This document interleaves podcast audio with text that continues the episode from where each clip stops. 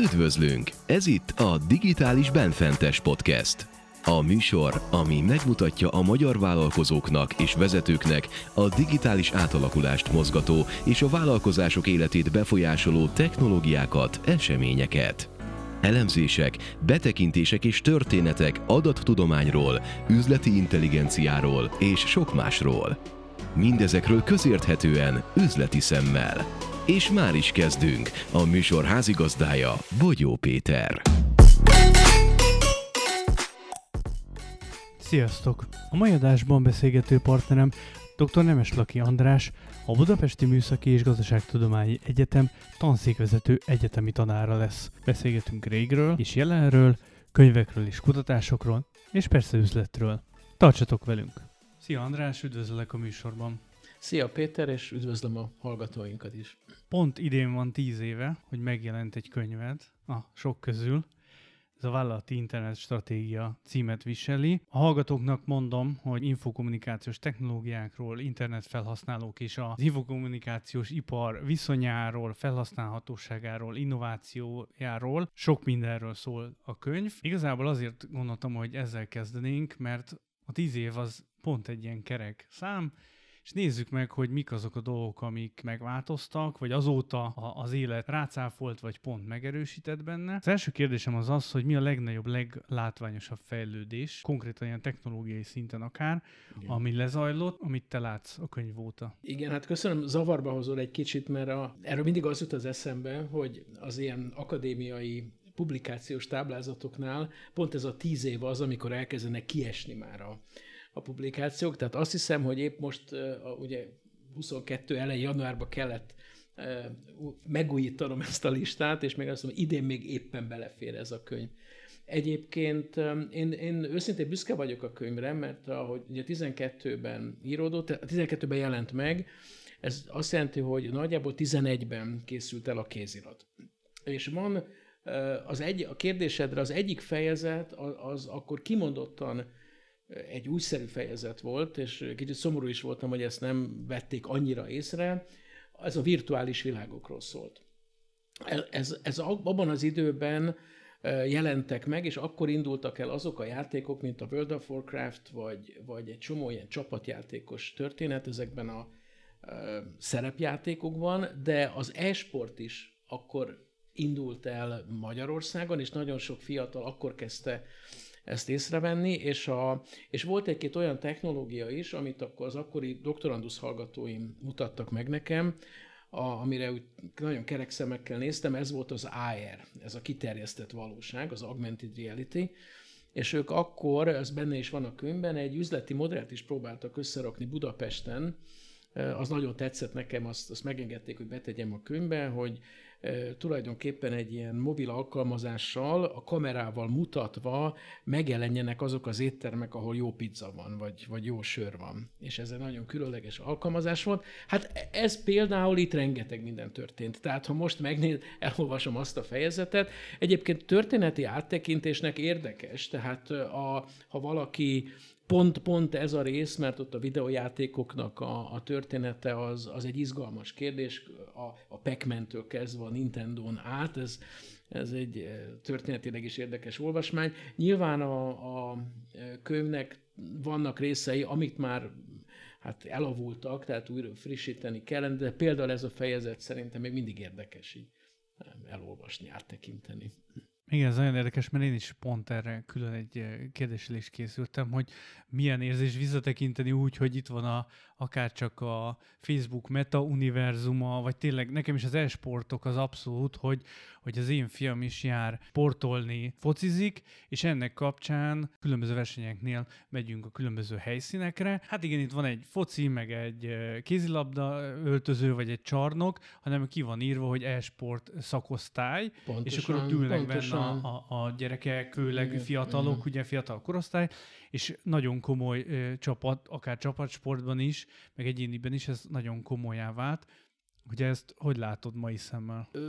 Abszolút aláhúzom, amit mondasz. Ugye egy két, két dolog van, ami, ami nagyon jelentős lett azóta. A, ez a kérdés, hogy tényleg a felhasználók száma fantasztikusan megnőtt, és kiterjedt nem csak a kamaszkorosztály felé, hanem vannak már olyan irányai is, a felnőttek is, vagy hát hogy is mondjam, komoly emberek is játszanak ilyen casual gaming-szerű történeteket, és nézik is. Tehát van egy, egy olyan fantasztikus nézettsége alakult ki ennek különböző csatornákon, ami tulajdonképpen egy fontos médiaiparágá is tette.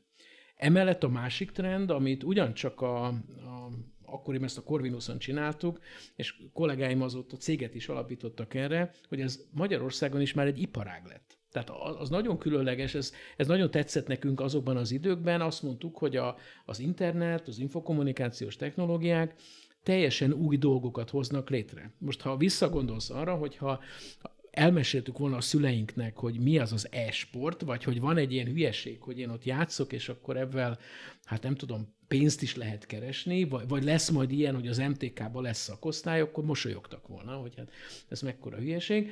És most már ott tartunk, hogy ez a kollégám konkrétan az ENET cégnél, szerintem ez elmondható, egy nagyon komoly internetkutató cég, ők ezt az iparágat rendszeresen mérik mert már látható, és olyan, olyan a mérete, tehát a, a bevételrendszere, és annyi cég van már körülötte, hogy valószínűleg ez egy kitörési pont lehet a, a magyar internet világában. Tehát, tehát két, két nagyon érdekes trend van itt, amit ugye a gyerekeink is már élveznek. Mi az, ami egyébként meglepett az elmúlt tíz évben, a, akár pozitív vagy negatív értelemben, ahhoz képest, amit a, a könyvírásakor gondoltál? A negatív értelemben az lepett meg, hogy még mindig van egy olyan része, ami pont a, az internet mellett a másik szó, ez a stratégia, hogy meglepő, hogy azt gondolná az ember, hogy az a rész, az mennyire releváns most is. Tehát én azt látom, én ugye egy menedzsment tanszéken dolgozom a, a Budapesti Műszaki Egyetemen, tehát nagyon sok vezetővel dolgozunk együtt, a hallgatókkal is, a, ugye a műegyetemen, ahol kiváló műszaki hallgatók vannak, és, és ugye őknek üzleti tárgyakat tanítunk. Ez a rész, ez még mindig rendkívül hiányos, vagy, vagy itt, itt reng, tehát az a mondani való az szerintem nagyon releváns a, a könyvben, és ott sajnálatos módon nem történt meg az az előrelépés, amit én gondoltam, hogy a, a vállalatvezetők, a, a, vagy akár a KKV-k is azt az üzleti gondolkodást a technológiával kapcsolatban elsajátítják, amit abban a könyvben próbáltam, vagy próbáltunk, próbáltunk mondani. A másik részben meg pozitívan történtek, vagy, vagy ott, ott messze ment. A, a könyv elején egy-két, egy-két eszmefuttatás van a közösségi médiáról.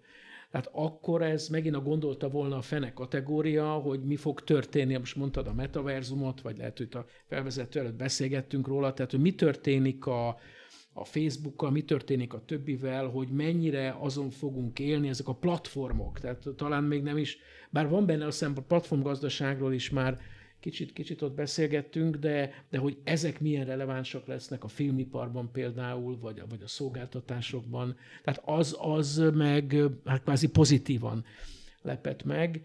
Üzletileg még szerintem mindig rengeteg tenni valóban a technológiával. Jó, az üzleti részével úgy is fogunk még szerintem részletesen beszélni. Ugye eredetileg te is, ha jól emlékszem, gépészmérnök Én pontosan, igen, igen, voltál, igen, igen, igen. hogy hogyan keveredtél te a gépészmérnökségből, akár így az IT területre, meg akár aztán tovább a, a, ennek az üzleti vonatkozására? Igen, nagyon köszönöm a kérdést. Ugye ez, én, egy, én a rendszerváltó generáció vagyok, tehát ugye a, a fiatal korom egy jó részét a, a berlini fal leomlása előtt töltöttem el, és a műegyetemen végeztem, és tulajdonképpen akkor jelent meg, hát sok hallgató a, a Commodore 64-es világra, vagy a Sinclair Spectrum, meg ezekre emlékszik. Tehát mi, amikor járt, ezek voltak a csúcsgépek, és gépészmérnökként azért ez elkezdett érdekelni. Ugye ebből írtam már az akkori diplomámat a számítógéppel támogatott tervezés témakörében, CAD-CAM rendszerek, ez nagyon izgalmas volt. Tehát egy picit ilyen amatőr módon az informatikával úgy tanulgattunk, de hát a műszaki területhez ez közel volt. És a, ami egy érdekes dolog volt ott a 90-es évek elején, hogy megjelentek az üzleti iskolák a, és az MBA képzés, ez a Master of Business Administration történet, az, az akkor jelent meg Magyarországon. Egy nagyon izgalmas tudástranszfer zajlott le, és an, abban a, van egy olyan kurikulum, egy olyan tanterv, amit vezető információrendszernek hívtak akkor, Management Information System, információ management, és ez engem nagyon érdekelt. És akkor átkerültem a műegyetemről a Közép-Európa Egyetemnek az üzleti iskolájába, és ott indult el ez a, ez a, ez a management történet, vagy hogy a, a, tud, elkezdtem tudni keverni picit ezt a műszaki hátteret az informatikával és a ehhez kötődő vezetői üzleti kérdésekkel. De, ha, de azt elmondhatom, a, a csúcs, ahol ez igazán kiteljesedett nekem, tehát ahol, ahol igazán megütött az ebben való lehetőség, az egy majdnem tíz évvel később volt, akkor kerültem a közgazdaságtudományi egyetemre, akkor úgy hívták, hogy Budapesti Közgazdaságtudományi és Államigazgatási Egyetem, Ak- akkor egyesült az egyetem az Államigazgatási Főiskolával, és ott az akkori rektor úr az e-business kutató központ megalapítására kért.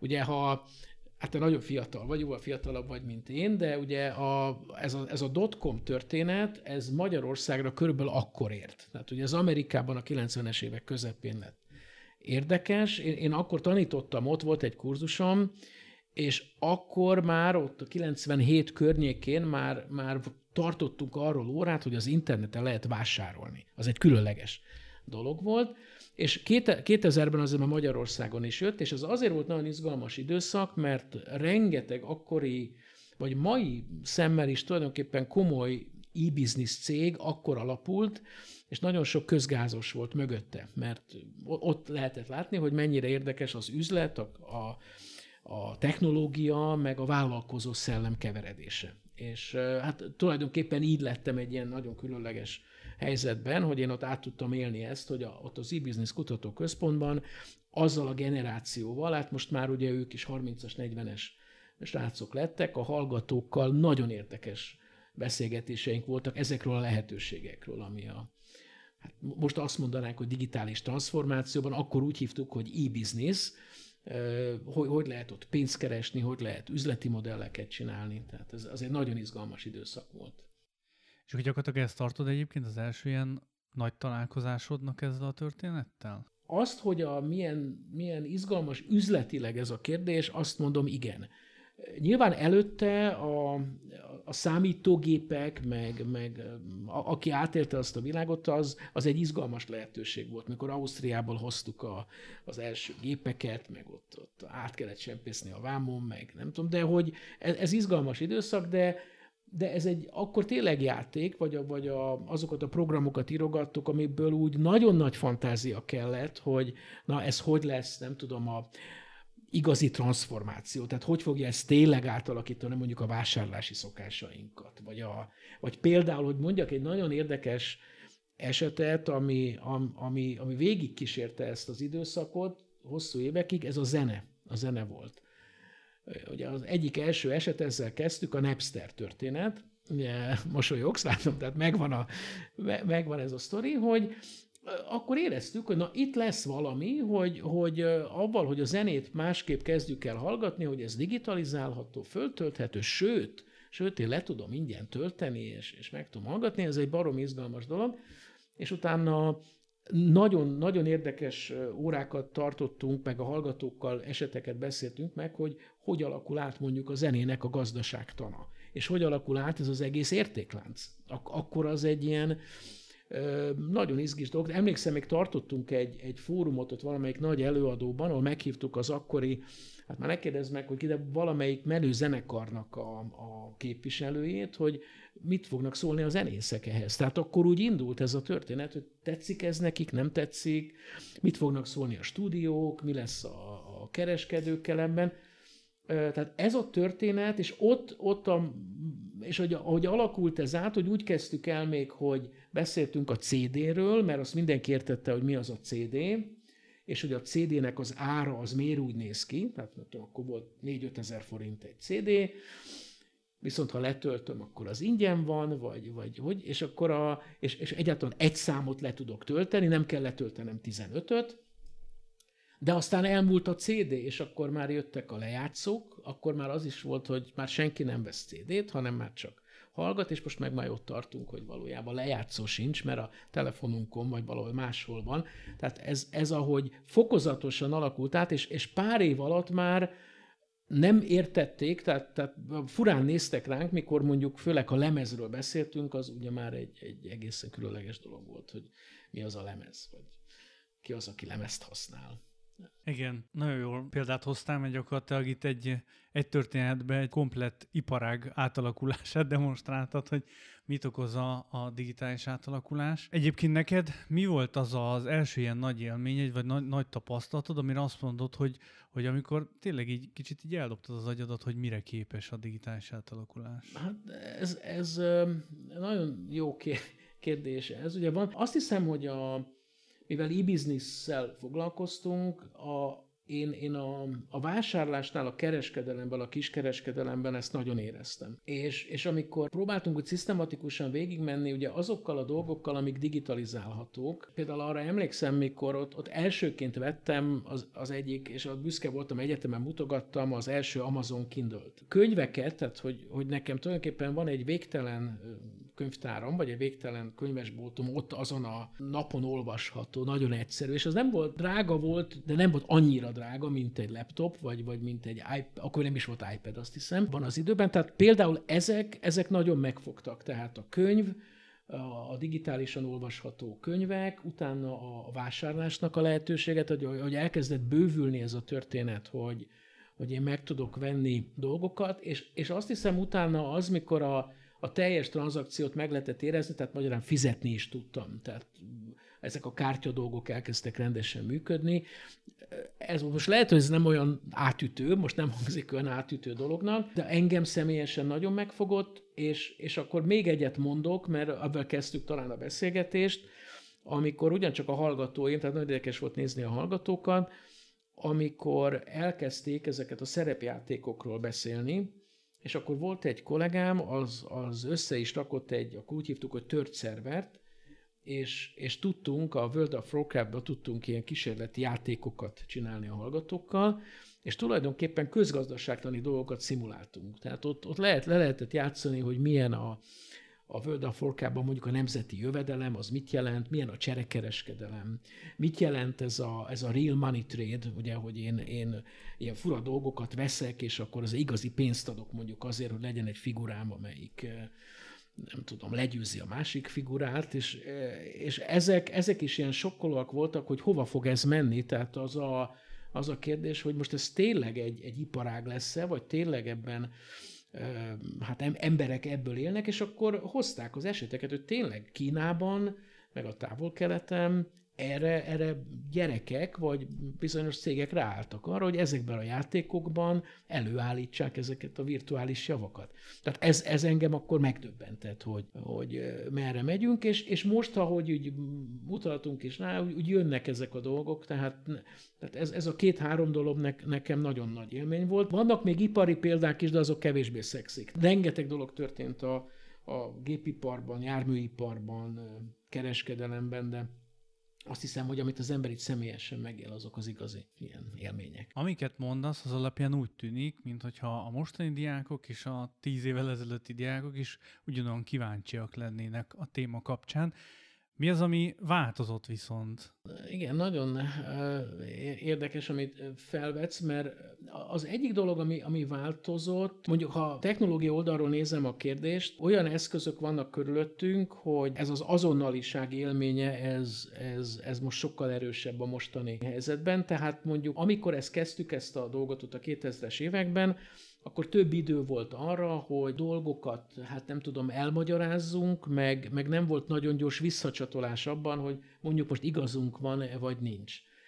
Mondhatnék ilyen sablonokat, és a figyelem is kicsit nagyobb volt. Tehát ott, ott mondjuk az ember kapott egy órán, mondjuk legalább egy negyed óra esélyt, hogy, hogy, hogy megadják. Most már nincs annyi, mert azért mindenki előtt valami ott van, vagy, vagy ott vannak azok az elterelő dolgok, amik én, én pozitívnak is élem meg, mert amint valami impulzus kapnak a diákok, akkor azonnal utána tudnak nézni, vagy azonnal meg tudják nézni, és, és ugye az az élmény, amit ad nekik, az a nagyon érdekes informatikai világ, ami körülöttük van, a telefonjuktól kezdve a képernyőkön át a, a, az egyéb, egyéb eszközök, az, az alapvetően nekik egy megerősítő élményt adhat sok mindenre. Nyilván van ennek hátránya is, mert sokkal szétszórtabbak tudunk lenni, vagy el tudunk mélyülni dolgokban, de, de ez változott nagyon szerintem. Tehát ahogy én én úgy élem meg, hogy, hogy e, ez a fajta eszközökhöz való függőségünk, meg a figyelmi képességünk, és ez, a, ez az igény, hogy én azonnal le tudjam csekkolni, és azonnal meglegyen az az információ, amit akarok, ez egy nagyon nagy nyomást jelent most a, a régebbi időszakhoz képest. Kicsit átcsatolunk a KKV-k világára, de nem megyünk messzire.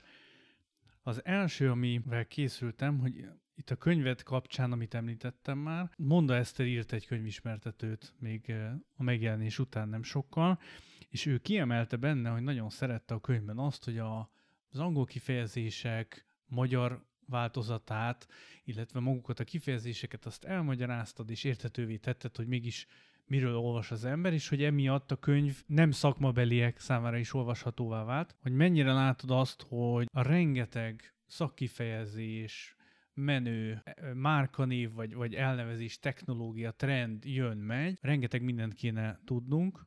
Mennyire látod akadálynak a mai napon azt, hogy egy KKV számára, vagy egy ottani tulajdonos vezető számára akadályt jelenthet az, hogy ezekkel megismerkedjen, amiatt, hogy rengeteg az idegen kifejezés, meg maga az angol nyelv. Angol nyelv, igen. Igen, itt, itt két lépcsőben, hogy is mondjam, válaszolnék erre, vagy, vagy erre nagyon izgalmas felvetés, amit hoztál. Az egyik dolog az az, amikor a, ezt, ezt a könyvet írtam, akkor, az, akkor már nagyon sok olyan könyvet olvastam, amit valószínűleg sokan megtettek itt körülöttünk, külföldi, főleg angol nyelven, amikor azt látja az ember, hogy ezek elég jól olvasható könyvek. És ez egy, egy, egy fura dolog volt nekem. Picit mi úgy akadémia szempontból le is néz néztük ezeket az amerikai könyveket idézőjelben, hogy főleg a menedzsmentben, hogy hát olyan, mert, mert amit a villamoson tudok olvasni, az, az nem igazi szakkönyv. Tehát az igazi szakkönyv az, amiben úgy izzadok, meg széljegyzeteket kell csináljak, az a történet, és a, a, ami meg olyan kellemes stílusban elmagyaráz valamit, és én úgy, úgy észre se veszem, hogy nem tudom, 20 oldalt átpörgettem, az meg nem akademik, az, az nem tudományos, az, az, és, e, és ez nagyon szembetűnő különbség volt, a, a, ahogy, ahogy magyarul megjelentek könyvek. És most már azért látszik, hogy ez is megváltozott, mert, mert vannak olyan kiadók, akik pontosan azokat fordítják le, meg olyan, olyanokat hoznak a piacra, ahol tényleg egy-egy koncepció népszerűen megérthető. És, és én azt hiszem, hogy hát pont te is most ezzel foglalkozol, hogy ilyen dolgokat népszerűsítesz, hogy ez nem átoktól való, hogyha valaki, sőt, ez mindenkinek jó, hogy hogyha bonyolult dolgokat megért a nép, vagy megért olyan is, aki nem tudós, mert nem ragozom, ez egy nagyon fontos elem. Ez, ez az egyik rész, ami, ami nagyon nehéz, és, és ugye nyilván magyarul megvan ennek a sajátos stílusa, nem lehet ugyanazt csinálni, mint angolul. Tehát, tehát önmagában a, a, szerintem a, a könyveknél, szakkönyveknél is ez jó. A másik kérdés, amit mondtál, a KKV ügy, az egy külön hogy is mondjam, erre rátesz erre a problémára, mert azok, a, akik nem egyetemi padból olvasnak, vagy nem tankönyvként olvasnak valamit, vagy, vagy úgy akarnak megérteni, hanem azért, mert nekik fontos. Ugye a KKV-knál itt oda juttunk el, hogy ők nem azért nézik ezeket meg nagy részt, vagy egy, egy vezető igazából, ha, ha ilyenhez nyúl, akkor lehet, hogy neki egy komoly problémája van, egy komoly gyakorlati, a cégével van gondja, és akkor nincs ideje arra elnézés, hogy sokat cicózzon ezen, a, ezen az ügyen, mert nagyon hamar szeretné megérteni, hogy mit kell csináljon, és ráadásul az, az esetleg mibe kerül neki, kit kell megmozgasson ehhez a kérdéshez, tehát ott még rátevődik erre a intellektuális elmére még egy nagyon pragmatikus feladat is, hogy ő, őnek ezt nagyon gyorsan és hatékonyan kell elsajátítani. Ez, ez is egy nehéz műfaj egyébként, tehát a, mi ezt a, elnézést, egy gondolatot még fűzök ehhez, ahol ezt nagyon érzem, nekünk van egy nagyon régi MBA programunk az egyetemen, ez a Master of Business Administration program, ezen vezetők ülnek. Tehát fiatalabb és, és középkorú vezetők, ugye öregek nincsenek, és ott nagyon érződik náluk, náluk érződik nagyon ez a történet, hogy minden, amihez nyúlnak az iskolapadból is, az abszolút a pragmatikus szemlélettel jön. Hát ő, amit mondjuk szombaton tanul, azt hétfőn már szeretné használni, és ott azt a nyelvet kell megtalálni, és azt a kvázi az ő problémájára való rácsatlakozást, amikor egy ilyet is olvas, akkor azt azonnal tudja interpretálni. Igen, gyakran szokták mondani, hogy a hallgatóság szempontjából kell írni akár egy könyvet, vagy egy előadást megtartani, vagy felkészülni akár egy ilyen beszélgetésre is, hogy, hogy a másik oldalon be tudjunk találni, tehát tényleg el is jussunk a hallgatósághoz. Abszolút, és egy kicsit ez már a tanácsadás fele is vezet, amit mondasz, hogy, hogy pontosan, hogyha még ráadásul az a szándék is benne van, hogy tényleg egy olyan diskurzus alakul ki, hogy ott változtatni szeretnénk az adott cégnél, és ugye a KKV egy külön érdekes műfaj, mert ott, ott általában kevés ember van, vagy, vagy olyan ember van, akinek egy nagyon komoly érdeke van, hogy az a KKV működjön, nem egy nagy vállalat, ahol ugye elvesznek a dolgok, hanem esetleg maga a tulajdonos van ott, akkor ez így van, ez, ez egy nagyon jelentős dolog, hogy az ő szemüvegén keresztül esetleg az ő, szó, ő szókincsét mondjuk vissza, vagy, vagy az ő problémájára visszatükrözve mondjuk el, amit mi szeretnénk esetleg eladni, vagy elmondani neki. Így van. Maradva itt az e-business, vagy a digitális átalakulás résznél, könyvedben még ott akkor a, a, az e-business jellemzők néven futott ez a történet, amit a GKI vázolt fel gyakorlatilag, akiknek ma Digiméter néven van egy kutatási módszerük, te pedig részt vettél egy másikban, ez a DESI, amit, szóval ez a DESI, a Digitális Gazdaság és Társadalom Index, amit az Európai Unió hozott létre. Ezek különböző dolgok, ezeken végigmehetünk egy egyesével, mert van egy általános kérdés, amit az indexek és a, az ilyen mutatók kapcsán mindig előjön az, hogy jó, jó, de hát mire, hogyan, hogyan viszonyul, mihez képest kell ezeket nézni. Amiket te az e-business kapcsán, meg a GKI ott lerakott, mi az, amik azok közül a mai napig szerinted érvényesek, ha lehetne használni egy cégben a digitális átalakulás vagy érettség mérésére? Nagyon jó a, a, az, amit a, a GKI mért, vagy a, a most ENET-nek hívják a GKI-t egyébként, ez a Digiméter, amit, amit, amit mondasz, a, ott az volt nagyon jelentős, és a mai napig is az jelentős, és az szerintem megtartandó, tehát az, az kell mérni, azok az üzleti hatékonysággal kapcsolatos paraméterek. Tehát például a, az árbevétellel kapcsolatos kérdések, vagy a költséghatékonysággal, termelékenységgel kapcsolatos kérdések. Ez, ezt azért hangsúlyoznám, mert ezt gyakran elfelejtjük a technológiával kapcsolatban. Tehát a, abban a vonatkozásban mindig valami üzleti cél a, fontos, és a, a GKI-nak, vagy az ENET-es csapatnak, akkor az egy nagyon jelentős, hát hogy is mondjam, mondani valója volt, hogy, hogy a, az üzleti várakozások, vagy az üzleti eredmény mennyire fontos. És ott, ott emlékszem, ott volt egy nagyon jó példánk, ott azt mutattuk be, hogy például a, milyen az e-business növekedés. Ugye ott, ott, ott mindig egy ilyen exponenciális növekedés van, erre is később visszatérhetem, ez egy érdekes dolog, de de nem volt még nagyon nagy. Tehát itt a 2000-es évek, 2010 környékéről beszélünk, azért ez nem volt áttörő. Viszont a dinamikájában mutatta azt, hogyha a kereskedelemből egyre nagyobb szeletet fog kihasítani. Tehát ha akkor mondjuk ránéz egy ilyen mutatóra, egy akkori vállalkozó, vagy egy akkori menedzser, akkor azonnal megérzi a potenciált, hogy erre érdemes rámenni, mert ha, ha ez így megy ez a trend, akkor lesz egy, lesz egy igazi transformáció, ami most már itt vagyunk. Tehát azóta látszik is, hogy nincs bolt E nélkül. Tehát a, aki nem csinál valami E, nincs egy webshopja, vagy, vagy nincs kiszállítás, sokkal nehezebb. A DESI, a másik dolog, az, az azért szeretjük nagyon, ugye itt öt, a DESI-ben öt paraméter van, van egy, a, amit connectivity-nek hívunk, ez a, ez a hálózati, hálózatok minősége, vagy a hálózati kapcsolatoknak, eszközöknek a, a minősége. Erre azt lehet mondani, hogy hát persze, mert, mert ez meghatároz egy, egy országban, hogy a digitális gazdaság hogy működik, az nyilván a hálózatok az, az meghatározza. Nálunk ugye ez, ebben nagyon jól állunk, egyébként Magyarország pont ebben a mutatóban, majd nem Európa élmezőnyében is van, mert nagyon, nagyon jó szélessávú hálózataink vannak, nem olyan drága egyébként, és nagyon sokféle van. A másik kérdés már egy nehezebb dió, ezt a humán indexnek hívják, a, ami azért érdekes, és azért érdemes ezt a vállalatoknál is nézni, mert ez már a képességeket jelzi. Ez azt jelzi, hogy, hogy mennyire tudjuk használni a hálózatot, milyen ismeretek vannak, milyen vannak, és ezek lehetnek IT ismeretek, tehát mennyire tudjuk használni ezeket az eszközöket, de vannak ebben egyéb ismeretek is, tehát mondjuk üzleti ismeretek, vagy közgazdasági ismeretek, vagy akár társadalmi ismeretek is, hogy, hogy ezek, ezek mire jók. Van egy harmadik index, ami, amiben a legrosszabbul állunk egyébként, és erre szerintem érdemes kicsit meg kitérnünk. Ezt az üzleti integráltságnak hívják, ezt az indexet, ez, vagy az inde, a DESI-nek ezt a részét. Ez azt mutatja meg, hogy az üzleti folyamatokba hogyan használják elsősorban vállalatok a technológiát. Tehát például vannak-e vezetői információrendszereik, vannak-e integrált rendszerek, vannak-e ügyfélkiszolgáló rendszereik, vannak-e HR rendszereik. Ebben, és akkor itt, itt ez egy nagyon komoly történet, ebben sajnos mi kullogunk, tehát a, a, a 27-ben, vagy 26-ban, most nem is tudom éppen hol tartunk, ott azt hiszem hátulról a harmadik, negyedikek vagyunk.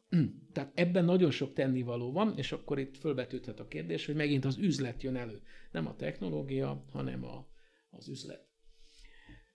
Nem tudom, hol tartok, azt hiszem a, egy, egyről biztos nem beszéltünk, egy nagyon lényeges elem, ez a, ez a közigazgatással kapcsolatos eleme a DESI-nek, ami meg azt írja le, hogy az állam milyen szolgáltatásokat ad a, állampolgároknak, meg a cégeknek, és ezeket hogyan digitalizálja. Itt, itt nem tudom, a hallgatóknak biztos nem a nagy titkot, hogy veled kicsit beszélgettünk a, a műsor előtt, és akkor meséltél Dán tapasztalatokat, hogy hogy működik ez Dániában. Tehát a, és nem véletlenül a, a Dán, Dánia, meg a skandináv országok élen járnak ebben az e-közig téren, mert, mert iszonyan integráltak a rendszereik, és olyan szolgáltatásokat tudnak adni, ami, ami nálunk is már fejlődik, tehát, tehát nagyon messze jutottunk a, mondjuk az adóbevallásra gondolunk, azért az elég jól működik, de, de mindenki, aki találkozott közig, közig hát nem tudom, ügyel, az pontosan tudja, hogy még azért nagyon sokat kell fejlődjünk a, ebben a történetben, és lehet, hogy egy indexet még kihagytam, de most de talán nagyjából a lényeget elmondtuk, a, a ja, igen, a humántőke, meg, meg talán a felhasználói, a, ez, ez, ez a, a, fel, vagy a felhasználók, mit, igen, ez, ez a lényeges lehet. A, abban is jól állunk egyébként, tehát, hogy a, tudnilik a, a magyar felhasználók nagyon sokféle alkalmazást használnak. Sőt, Európában azt hiszem élen járunk például a közösségi média használatban is, tehát nagyon sokan Facebookolnak, és nagyon sokan használnak olyan egyéb platformokat, ami, ami a, a mindennapi életünkben bent van.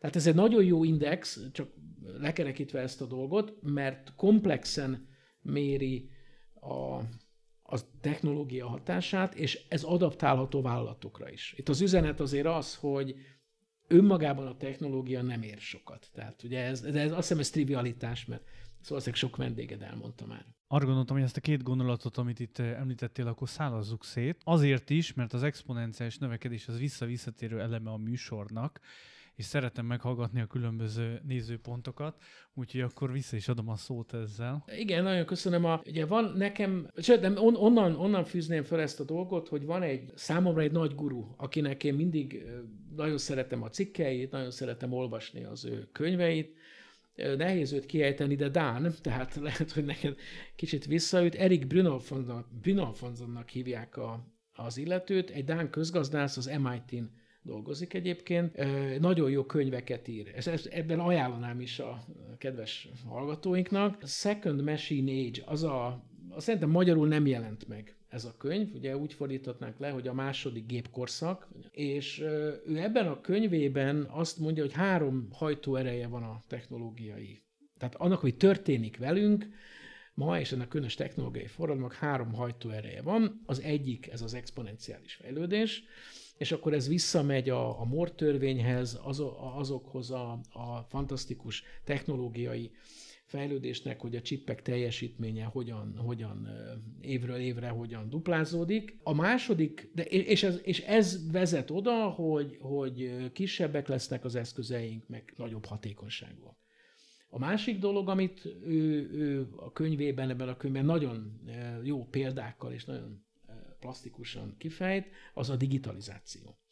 Mert itt is keveredni szoktak dolgok. A digitalizáció az nagyon egyszerűen csak azt jelenti, hogy egy meg nulla, tehát bitek, bajtok, bitek vannak, ez, ezt a képességet, hogy mi egyekre, nullákra fordítunk dolgokat. Ez látszólag egy banális ügy, de ez hozza, és Bruno von azért gyönyörűen levezetik, hogy ez hozza az üzleti modelleket. Mert a, azzal, hogy egy és nulla lesz szinte minden, tehát a könyvem, a fényképem, az életrajzom, a, a film, amit nézek. De lassan a kutyám is, aki RFID chippel bedigitalizáltam, ő is ott van a, a telefonomban. Ez, ez azt jelenti, hogy az adatok ott vannak, és tulajdonképpen mindegyik ugyanaz, és utána én ezeket elemezni tudom, én ezeket úgy használom, ahogy akarom. Tehát, és erre jönnek az üzleti modellek, hogy melyikkel mit tudok csinálni, melyik mibe kerül, és ennek van egy gyönyörű közgazdaságtana is, hogy ez miért lesz nulla költségű, vagy miért, miért tudjuk nullán letölteni. És akkor a harmadik elem, eh, a, ami, ami a, ebben a korszakunkban jellemző, a, emellett a kettő mellett, az pedig az a hálózati hatás, amivel az innovációk születnek. Mivel minden hálózatos, ezért igazából nem kell ilyen szuper megoldásokra gondolni, hanem mindig jönnek azok a kreatív ötletek, vállalkozók, startupok, új modellek, akik bejönnek résekbe, és, és megoldják azokat a feladatokat, amiket ugye nem tud megoldani. Tehát ennél is hosszan mondtam, de az, de az exponenciális fejlődés nekem ebből a szempontból egy kulcselem, az hozza létre azt a lehetőséget, hogy egyre olcsóbb eszköz van a kezünkben, és, és az egyre többet tud. Péter, mondhatok még egyet, mert felírtam, és az nem jött még így elő az exponenciális fejlődésre. Ugye ez a, van egy másik ilyen nagy guru, egy ilyen nagy jövőkutató, a Raymond Kurzweil. Ugye biztos sokszor elhangzott, ugye ő ez a szingularitás is. Most nem, nem, ő, nem őt pointíroznám ki, hogy ott körülöttük van egy iskola, és van egy, egy, egy követője, vagy hát az egyik ilyen mondám, tanítványa, vagy ebbe az iskolából, akit Salim Izmailnak hívnak. Lehet, hogy szerepelt már valakinél, akkor nyugodtan lőjél le. És az Izmail, a Salimnak azért érdekes a könyve, annak az a címe, az, az talán lehet, hogy megjelent magyarul, az Exponential Organizations. Tehát az exponenciális szervezetek. Van, van egy kollega, egyébként lehet, hogy érdemes meghívni a műsorba, Kristóf Péternek hívják. Ő a Pécsi Egyetemnek jelenleg az innovációs igazgatója, de, de a érdekesebb kalapja, hogy ő ennek a exónak hívják ezt a koncepciót, egyébként az exónak a egyik ilyen nagy hazai evangelistája. Tehát szerintem érdemes lenne vele beszélgetned.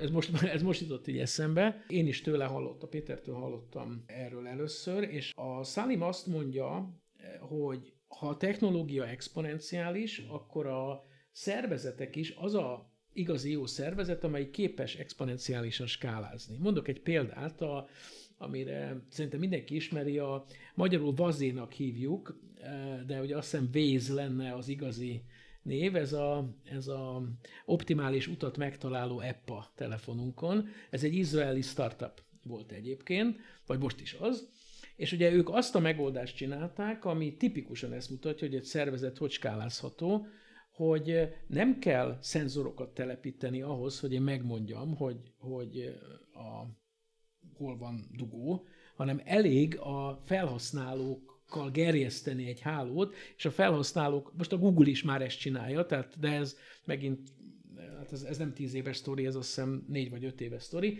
de akkor ez egy nagyon nagy ötlet volt, hogy a maguk a felhasználók generálják ezt a, az információt, ezt az adatot, és ezzel tulajdonképpen a, a vaze vagy a véz automatikusan skálázódik tetszőleges méretre ebben a történetben, mert nem kell beruházzon ilyen, ilyen szenzorokat, vagy érzékelőket, és ugye ez a koncepció azt mondja, hogy a, aki a digitalizációban új üzleti modellre megy, annak célszerű ezt az exponenciális növekedés skálázhatóságot figyelembe venni. Például a felhőcégek így, így működnek, ahol ugye úgy tudják a, a szolgáltatásokat adni, hogy a, az igényeknek megfelelően gyorsan tudnak fölfele skálázni. Úgyhogy az, az egy jó példa erre. Ez a skálzhatóság önmagában szerintem üzleti vonalon is megérne egy külön, külön adást, mert abban e, rengeteg minden van. Viszont e, az jutott eszembe, hogy az előző kérdésnél még, hogy a, amire utaltál, hogy arról, miről még szívesen beszélnél, az a digitális eszközök integrálása a cégekbe, vagy az üzleti vonatkozás, és jó lenne, erről tudnánk még akkor egy kicsit beszélni. Jó, nagyon köszönöm. Ez igen, azért nagyon fontos ez, mert főleg is kicsit most akkor a, a házunk tája fele is tudok egy-két dolgot mesélni. Ugye a műegyetemen mi az egyik nagy, legfontosabb fogalom, amit valószínűleg ugyancsak sok vendégtől hallani, az ipari folyamatoknak a az automatizálás, az, az ipar 4.0, vagy, vagy gyártási folyamatok automatizálása, és ebben nagyon sok KKV működik. Ugye gondoljuk az autóiparra például, a, vagy, vagy a gépipar nagyon sok elemére, ott, ott nagyon sok KKV dolgozik, és a, kollégák, a műszaki kollégák, azok állandóan konfrontálódnak ezzel a problémával, hogy nagyon elég jók vagyunk technológiákban, ezeket a technológiákat meg tudjuk mutatni, és akkor megjelennek a KKV-k, a demókat megnézik, és akkor ugye vakarja a fejét ott a csapat, hogy hát igen, de igazából kell ez nekünk, meg, meg hát drága ez nekünk, vagy, vagy milyen, milyen módon lenne ezt, megbonyolult ezt alkalmazni. Tehát azonnal az ilyen bemutatóknál, vagy akkor, amikor eljutunk oda, hogy hát egy üzleti tervet talán meg tudna csinálni az a KKV erre, akkor ez már nem, nem, nem, nem annyira, nem annyira receptív erre. Vagy a más oldalról, ha, ha el is jut, és az is egy kicsit ugyanek az érmének egy másik oldala, arra is láttunk példát, hogy van egy lelkes tulajdonos, aki pontosan azért, mert sokat hallott a digitalizációról, azt mondja, hogy digitalizálnom kellene, mert látom, hogy van három olyan gép, amit föl lehetne tuningolni arra, hogy most akkor kisebb lenne az állásidő, vagy kevesebb lenne a folyamatkozi készlet, vagy gyorsabb az átfutási idő, a digitalizáljunk. És akkor ő, mint, mint főleg, főleg ha nagyon közel van ehhez, ha netán ő ért is ehhez, az mindig nagyon életveszélyes, ugye a tulajdonos ért is a, ezekhez a dolgokhoz, akkor ő úgy érzi, hogy kézben tudja tartani ezt az egész folyamatot, és meg tudja mondani mindenkinek, hogy hogyan, mit kell csinálni. És abban a pillanatban viszont, amikor már be kell vonni mást, vagy megjelennek mondjuk a személyi kérdések, megjelennek a munkaerővel kapcsolatos mondjuk új képességek kérdése. Vagy, vagy megjelenik az, hogy milyen új motivációs rendszert kellene csinálni, vagy ez az új rendszer hogy illeszkedik a szervezet más rendszeréhez, mondjuk az adminisztratív rendszeréhez, a, a, könyv, a könyviteli rendszeréhez. Abban a pillanatban jönnek ezek a kérdések, hogy ja, hát azt, azt megoldják meg ők. És itt jönnek ezek az integrációs problémák, ezek ilyen, főleg a KKV-knál ezek sajátos hungarikumok szerintem, tehát ott, vagy, vagy legalábbis nagyon jellemző magyar kultúrára. Tehát itt az a kulcs, amit mi látunk, hogy ez, ez akkor lesz jó, ez a kérdés, hogy az üzleti folyamatokba jól integrálódnak az eszközök, hogy komplexebben tudjuk nézni az ügyeket, és, és akkor azonnal látjuk a humán kérdéshoz, egy új skillek kellenek, azonnal látjuk esetleg a szervezeti ügyeket, nem biztos, hogy az a szervezet kell hozzá, vagy azt esetleg meg kell változtatni. A folyamatokról nem is beszélek, tehát hogy folyamatokat esetleg máshogy át tudunk tervezni, és hát az a kérdés, hogy, és talán ez a legnehezebb, hogy be kell vonni másokat. Tehát, tehát hogy nem tudja, tehát itt olyan komplex szakértelemről van szó, főleg ipari környezetben, mert ott van egy sajátos ipari technológia, van egy informatikai technológia, és akkor kicsit beszéltünk erről a, az új generációnak a maga informatikai attitűdjéről, ami egy külön nyomást jelent erre a, a rendszer. Tehát ez, ezeket összekapcsolni, ahhoz, ahhoz egy kicsit más gondolkodásmód kell már. Gyakorlatilag itt kezded megfogalmazni azokat az akadályokat, amik a KKV-k digitalizációját jellemzik, ez attól függően, hogy milyen típusú kutatás van, azért erről meg itt a vendégeimmel is beszéltünk, hogy kezd gyűlni egy ilyen, kvázi egy ilyen lista, hogy mik, mik lehet, lehetnek. Ezek eltérőek, mert iparágak, meg méretek, meg Abszolút. rengeteg tényező befolyásolja ezt, de vannak ilyen visszatér elemek, aminek gyakorlatilag az egyik legnagyobb része humán jellegű, tehát egy vezetői gondolkodásmód, egy technológiához vagy egy külső szakértőhöz való viszony már meg tud akadályozni egy ilyen törekvést. Mit gondolsz, hogy mi az a mondjuk három olyan, amit te kiemelnél, ami elég gyakran visszajön ezeknél a cégeknél?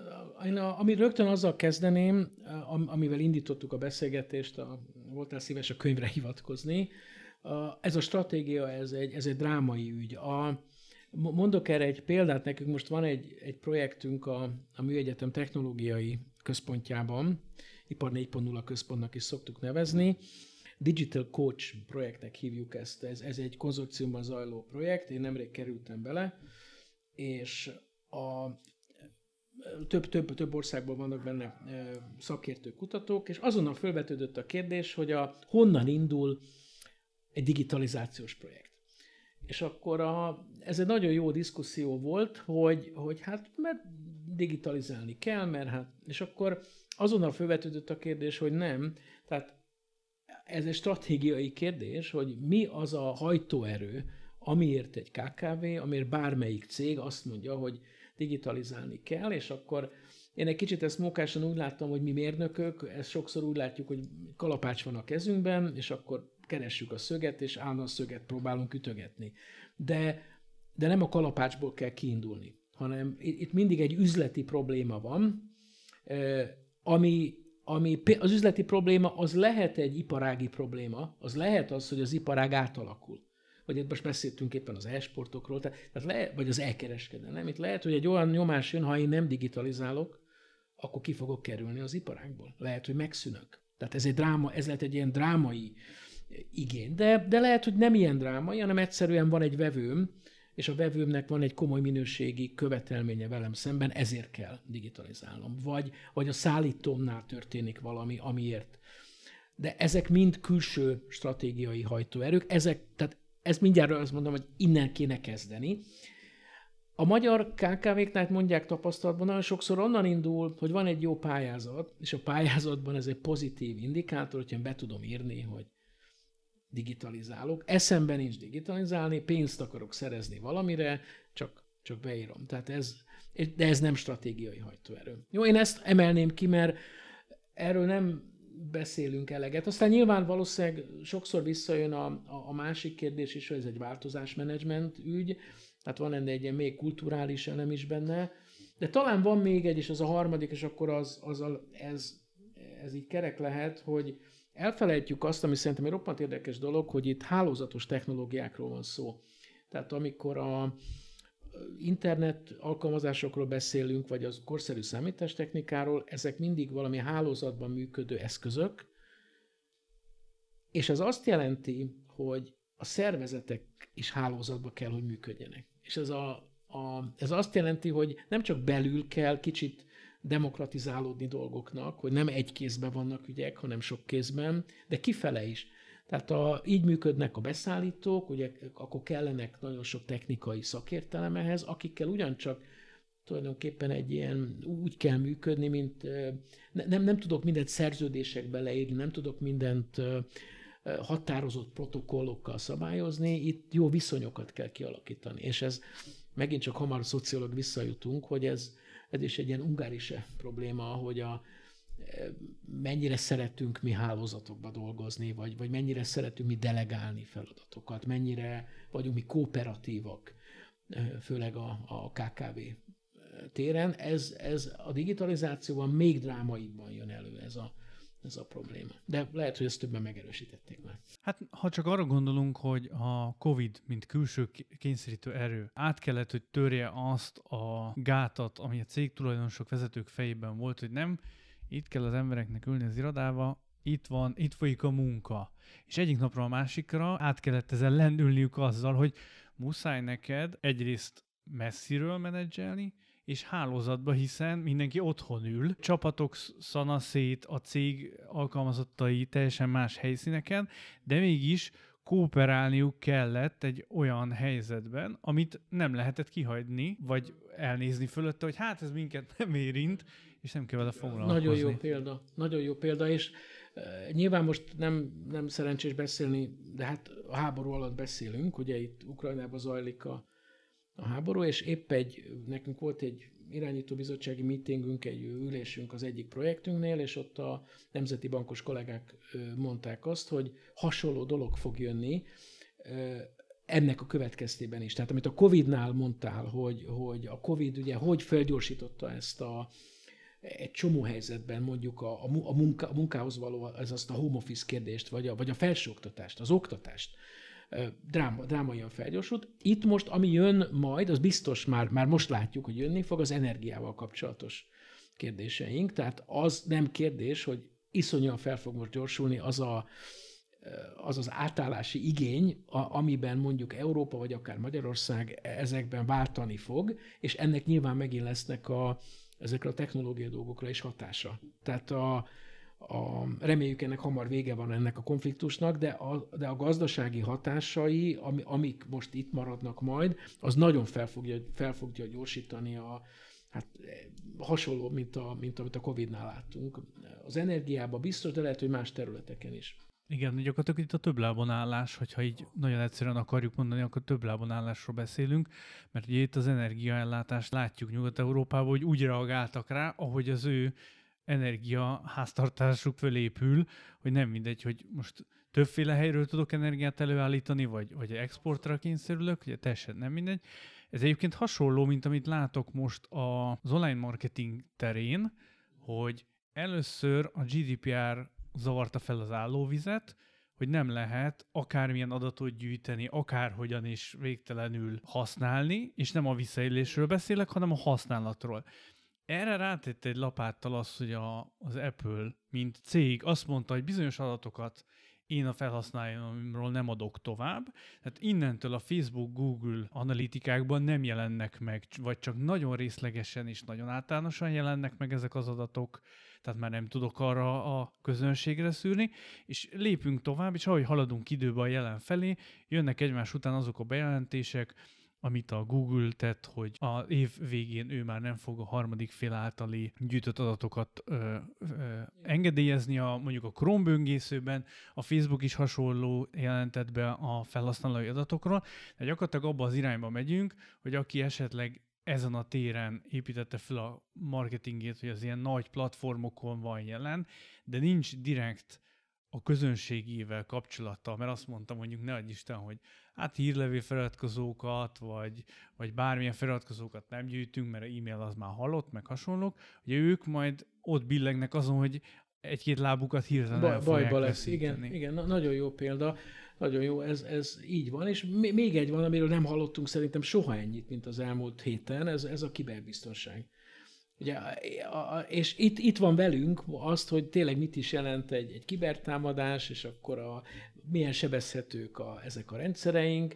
Ez is, ez is az arcunkba tolódik most ez a, ez a probléma. Abszolút, tehát ez, ez egy, egy ilyen nagyon, ezek a válságszerű, ezek nem szerű, ezek a válságok valójában tényleg felgyorsítják a megoldásokat, vagy hogy megtaláljuk ezeket. Igen, igen. Most jutott eszembe, hogy az exponenciális témához egyébként pont ma, ha már ugye Kurzweil és a többiek szóba kerültek, a körbe tartozik Peter Diamandis, akit egyébként már többször Föl van írva nekem is. Igen, igen, igen, igen. Akkor, igen. akkor nem mondom. Én. Pont a mai hírlevelébe küldött egy, egy fantasztikus történet egyébként, ami arról szól, hogy az 1800-as években Abraham Lincoln-t beiktatják elnöknek, és elmondja, a beszédét, a beiktatási beszédét, és az volt az elvárás, hogy telegráfon amilyen gyorsan csak lehet, juttassák el az üzenetet. 17 nap, 7 óra kellett ahhoz, hogy az ő beszéde eljusson a közönséghez, illetve annak egy szeletkéhez, aki a Telegráf ott ugye olvasta akkoriban, illetve hát azok a lapok, amik megjelentek. Ezt állítja párhuzamba azzal, hogy 2008-ban, amikor Barack Obamát iktatják be elnöknek, akkor gyakorlatilag egyrészt azonnal nyertes elnöknek hirdetik, tehát nincs várakozás még arra sem, hogy most ő az elnök vagy nem. A beiktatási beszédét, amit Washingtonban tartott, Kaliforniába 17 nap 7 órával szemben 14,9 millió szor gyorsabban juttatja el az internet és a, és a digitális környezet, és egyszerre a, a másodperc gyakorlatilag tört része alatt Mongóliától Pakisztánig mindenkihez eljutott ez az üzenet. Gyakorlatilag ez szerintem egy nagyon jó példa egyébként arra tényleg, hogy az exponencialitás az, az mit is jelent a, a hétköznapi életünkben, hogy nem kell 17 napot várnunk arra, hogy valaki nek az üzenetét meg. Igen, remek, tényleg remek, remek. Például azt hittem, az lesz még egy olyan poén benne, hogy a, előbb hallják, mint akik ott álltak élőben, hogy a, amiben lehet valami, mert lehet, hogy van egy késleltetés a megafon vagy a, vagy a mikrofonok között. De ez, igen, igen, ez egy Egyébként a Diamandis azért, ugye nekem azért van fölírva most a kis listámon, neki is van egy jó könyve, lehet, hogy erről beszéltetek, ez angol az a neve, hogy Abundance bólogatsz, tehát lehet, hogy akkor szó volt róla. Ugye ő, ő meg azt köti ezzel össze, egyébként ők a, hasonlóan a Kurzweil emlőiről jönnek a, a, a Salimmal, közben beszéltünk, tehát a Diamandis ott, ott amellett érvel, hogy, hogy nincs ez új közgazdasági tani jelenség, ez a, a bőség kérdése, amikor nem, nem hiánygazdaságban vagyunk, ugye, vagy nem ilyen erőforrás, általában panaszkodni szoktunk, hogy erőforrás korlátok között kell dönteni meg, meg a közgazdaságtan ezzel operál, de ugye Diamandis meg amellett érvel, hogy a digitalizáció meg elhozza ezt a korlátlanságnak a lehetőséget, és ugye klasszikus példája a fényképek, vagy a fényképezéssel, ami történt, hogy és ugye, hogy régen, nem tudom, te emlékszel arra, ugye voltak ezek a 36-os, vagy nem tudom, 24-es tekercsű előhívható filmek, vagy a diafilmek, és akkor meggondoltuk 600-szor, hogy egy kockát elklikkentsek-e, vagy ne.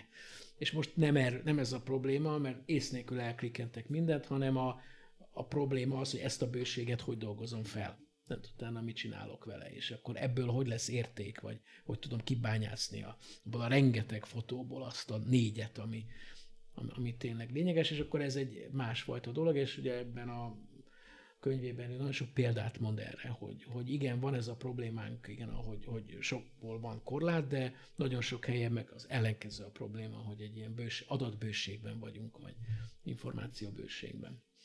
Igen, ez is nagyon jó példa, én is emlékszem rá, én középiskolás koromban kezdtem a fényképezés iránt érdeklődni, és voltunk Angliába tanulmányúton, és emlékszem, hogy pont ez a 36-os problematika volt, ki kellett számolnom, hogy hány tekercs filmet vittem magammal, hány napig vagyunk ott, akkor naponta hányat fényképezhetek, hány program van, tehát hogy abszolút ez, és eljutottunk most oda, mondjuk kicsit több mint 20 évvel később eljutottunk oda, hogy nem számolom a fényképeket a telefonomról azonnal visszanézhetően, tehát hogy akár a telefonomon, akár a gépemen egy szinkronizáció kérdése, Ráadásul emlékszem rá, hogy amikor még a Google, mint levelezés ugye a Gmail elindult, akkor én még benne voltam annak a beta, tehát még beta verzióra kellett jelentkezni, és kvázi egy ilyen meghívásos alapon engedtek akkor meg minket, és még nem Google fotók, hanem már nem emlékszem mi volt a neve, valami más néven futott még ez a történet. Igen, és akkor még nem volt mo- ilyen mobil, tehát nem volt fényképezős mobiltelefon, de a fotókat már fel lehetett töltögetni rá. És emlékszem rá, hogy hú, hát annyi fotóm van, meg minden mit csináljak, tegelni fogom, ugye címkéket fogok rárakni a fotókra. Aztán persze rájön az ember, hogy a gyakorlatban erre ugyanúgy nincs kapacitása az emberek, Viszont eljutottunk a mai nap oda, hogy a különböző tanulási algoritmusok, a mesterséges intelligencia bizonyos részei, amik működnek, képesek arra, hogy a Google fotókba beírom azt, hogy gyerek, felnőtt, whiteboard, vagy bármi kulcsszót, amit én összekapcsolnék az a, a fotóval, amit keresek, és megtalálja iszonyat jó precizitással, tehát azért elég sokat fejlődött a mögötte lévő, vagy a hozzá kapcsolódó technológia is. Na, nagyon jó példa. Ugye a, nálunk nagyon hasonló történt a irodalomkutatással. Ugye a, a cikkek száma, tehát az, hogy most nekem irodalomkutatásra meg kellene, mondjuk digitális transformáció rákeresni, ember, akkor az az adatbázisokban tízezesével vannak cikkek, de ezt nem is tudjuk már humán eszközökkel tulajdonképpen feldolgozni. Tehát valójában jön az, amit mondasz, hogy szövegfeldolgozásnál ugyanúgy kellenek ezek a mesterséges intelligencia eszközök, vagy ezek a szemantikus technológiák, amikkel valamilyen alapon ő mondjuk relevánsan talál valamit nekem. És hogy az, azt hogy találja meg, tehát ugye itt vannak azok a, az érdekes algoritmusok, hogy mert lehet, hogy én előtte már begépeltem két szót, és akkor tudja, hogy... Vagy most, amikor jöttem például, és beütöttem, hogy angyalföldi út, akkor ő ezt a számot adta ki, valószínűleg azért, mert a levelezésünkbe ugye többször szerepelt ez, tehát nem, nem kellett nagyon nagy erőfeszítést tegyek, hogy a, ebbe, a nagyon nagy adathalmazba pont, pont ezt a címet adja ki a, a Google. Úgyhogy igen, igen, tehát ez a ez megint egy kicsit oda megy el szerintem, a, mondjuk a hallgatókkal, ha erről beszélnénk, vagy, vagy azt mondom, hogy mire kéne a jövőben fölkészülni, hogy egy csomó ilyen új üzleti lehetőség jön. És ez, ez megint része ennek a történetnek, hogy olyan problémákat kell majd megoldani, amik most jönnek elő. Tehát nem biztos a régi problémákat, mert ez például egy újfajta probléma lesz, hogy hogy találunk meg információkat. Igen. Erről jutott eszembe, amit itt kikerestem közben. Egy másik könyv, ami megjelent magyarul, tehát azért is merem nagyon ajánlani, ez a Seth Stevens Davidowitznak a Mindenki hazudik című könyve. Imádtam olvasni, abban van, hogy tényleg mit csinálunk az információval, amit találunk, meg amit tudunk hasznosítani üzleti szempontból. Emlékszem rá, ott volt több példa is van, azt hiszem mindegyik a Walmarthoz kapcsolódik, de az egyik az nagyon, nagyon erősen üzleti vonalú. A Walmart összekötötte az időjárás információt az üzletivel. Méghozzá azért, mert Amerikában a tornádók és a nagy viharok az egy rendszeresen visszatérő időjárási jelenség, hogy van egy tornádó vagy egy vihar, vagy egy ilyen nagyon erős vihar. Hogy észrevették, hogy mik azok a termékek, amiket az emberek egy ilyen esetben vásárolnak, és a vagy a bejárathoz, vagy pont a kasszához közeleső részekhez kezdték el kirakni generátorokat, elemlámpákat, hidegélelmet, stb. stb. Minden olyan, ami ilyen szituációban van. Ezt kezdték el figyelni, hogy milyen időben hogyan változnak azok a szokások. Tehát, hogy milyen, milyen időjárási jelenségnek kell megelőznie ahhoz, hogy az emberek elkezdjenek ilyeneket vásárolni, amikor meg már beüt a vihar, akkor mi az, ami esetleg változik, és ez szerint alakították ki a raktárkészletet, a beszállítóházatot, a portfóliót, stb., és oda-vissza, tehát utána meg a vásárlási adatokból kezdtek el nézegetni, hogy a fogyások alapján mi az, amin esetleg változtatniuk kell. Igen, fantasztikus. És, és ugye azért nagyon érdekes, hogy mondasz, mert ez, ez automatikusan történő dolog, azoknak az adatoknak az alapján, amiket más rendszerekből gyűjtünk össze, vagy a mi saját digitális lábnyomaink alapján. Ugye ez, ez, ezek a, mert ugye régen is voltak olyan példák, hogy mondjuk ilyen termékeket hogy kell párosítani, csak ugye akkor nem volt ilyen szintű adatfeldolgozás, vagy ilyen szintű algoritmizáló képesség, hogy ezeket a előrejelzéseket meg, le, meg lehetett volna csinálni real time-ban, tehát, tehát úgy, hogy tulajdonképpen majdnem akkor, amikor történik, hanem mindig ez kellett valami idő. És most ezért vagy hát ugye nyilván a, a, a nagyon érdekes dolog ezek a helyhez kötött ajánlatok is. Ugye, hogyha úgy megyek, és akkor a, akár a, az IP címemhez kötődően, vagy hogyha mondjuk be van kapcsolva a, a, a, a telefonom, és akkor a, amerre járok, ahhoz képest milyen ajánlatot kapok egy adott, adott helyen. Úgyhogy a, ez, ez, ez tényleg egy, egy, egy félelmetes módon át tudja majd alakítani mondjuk a marketinget, vagy, a, vagy az értékesítésnek a, a, a hatékonyságát. Úgyhogy viszont a, amit még egy kicsit ugye a KKV-kra utalva, a, ott egy, egy-két dolgot megnéztünk azért, és például arról is kicsit kevesebbet szoktunk beszélni, hogy a menedzsment szinteken, vagy ahogy, ahogy, köze, ahogy mondjuk a folyamatoktól távolodunk el a, a felsővezetői szintek felé, azért nagyon változnak a percepciók ezzel kapcsolatban. A, például, ha lent vagyunk nagyon a, a gépi szinten, tehát mondjuk ez egy üzemi szintet jelent, egy üzemvezetőt jelent, vagy, vagy a kégalléros munkást sokat jelenti ott a soron, ott jóval nagyobb az aggodalom ezekkel a digital, digitális dolgokkal kapcsolatban, vagy a digitalizáció hatásával kapcsolatban, meg a problémákkal kapcsolatban, és hogy megyünk fölfele, tehát a középvezetők fele, vagy a, a csúcsvezetők felé, akkor ezek a, azok az aggodalmak, amik, amik a, ott a munkások között vannak, az, az, az könnyebb lesz. Tehát ott, ott viszont, viszont megváltozik a tehát mondjuk nem érzik akkor a problémának mondjuk a skillek kérdését, a képességek kérdését, hanem azt majd megoldjuk valahogy. Vagy, vagy azt, hogy nem, ott nincs akkora aggódás, hogy mi történik a munkámmal. Tehát meg, meg tudom-e tartani a munkám. Ez mindig egy, egy ilyen örök dilemma a digitalizációban, hogy kevesebb, kevesebb dolgozóra lesz szükség. Ugye ez is egy ellenállási elem. Viszont van egy fordított irány is, hogy a problémák érzékelsége viszont más. Tehát a, a nagyon sok olyan problémának a, a, az érzékelése meg ott van lent a, az üzemi szinten, amit, amit sokszor a menedzsment pont az üzleti, nagy, nagyobb ívű üzleti látásmód miatt meg, meg elegánsan túlép rajta.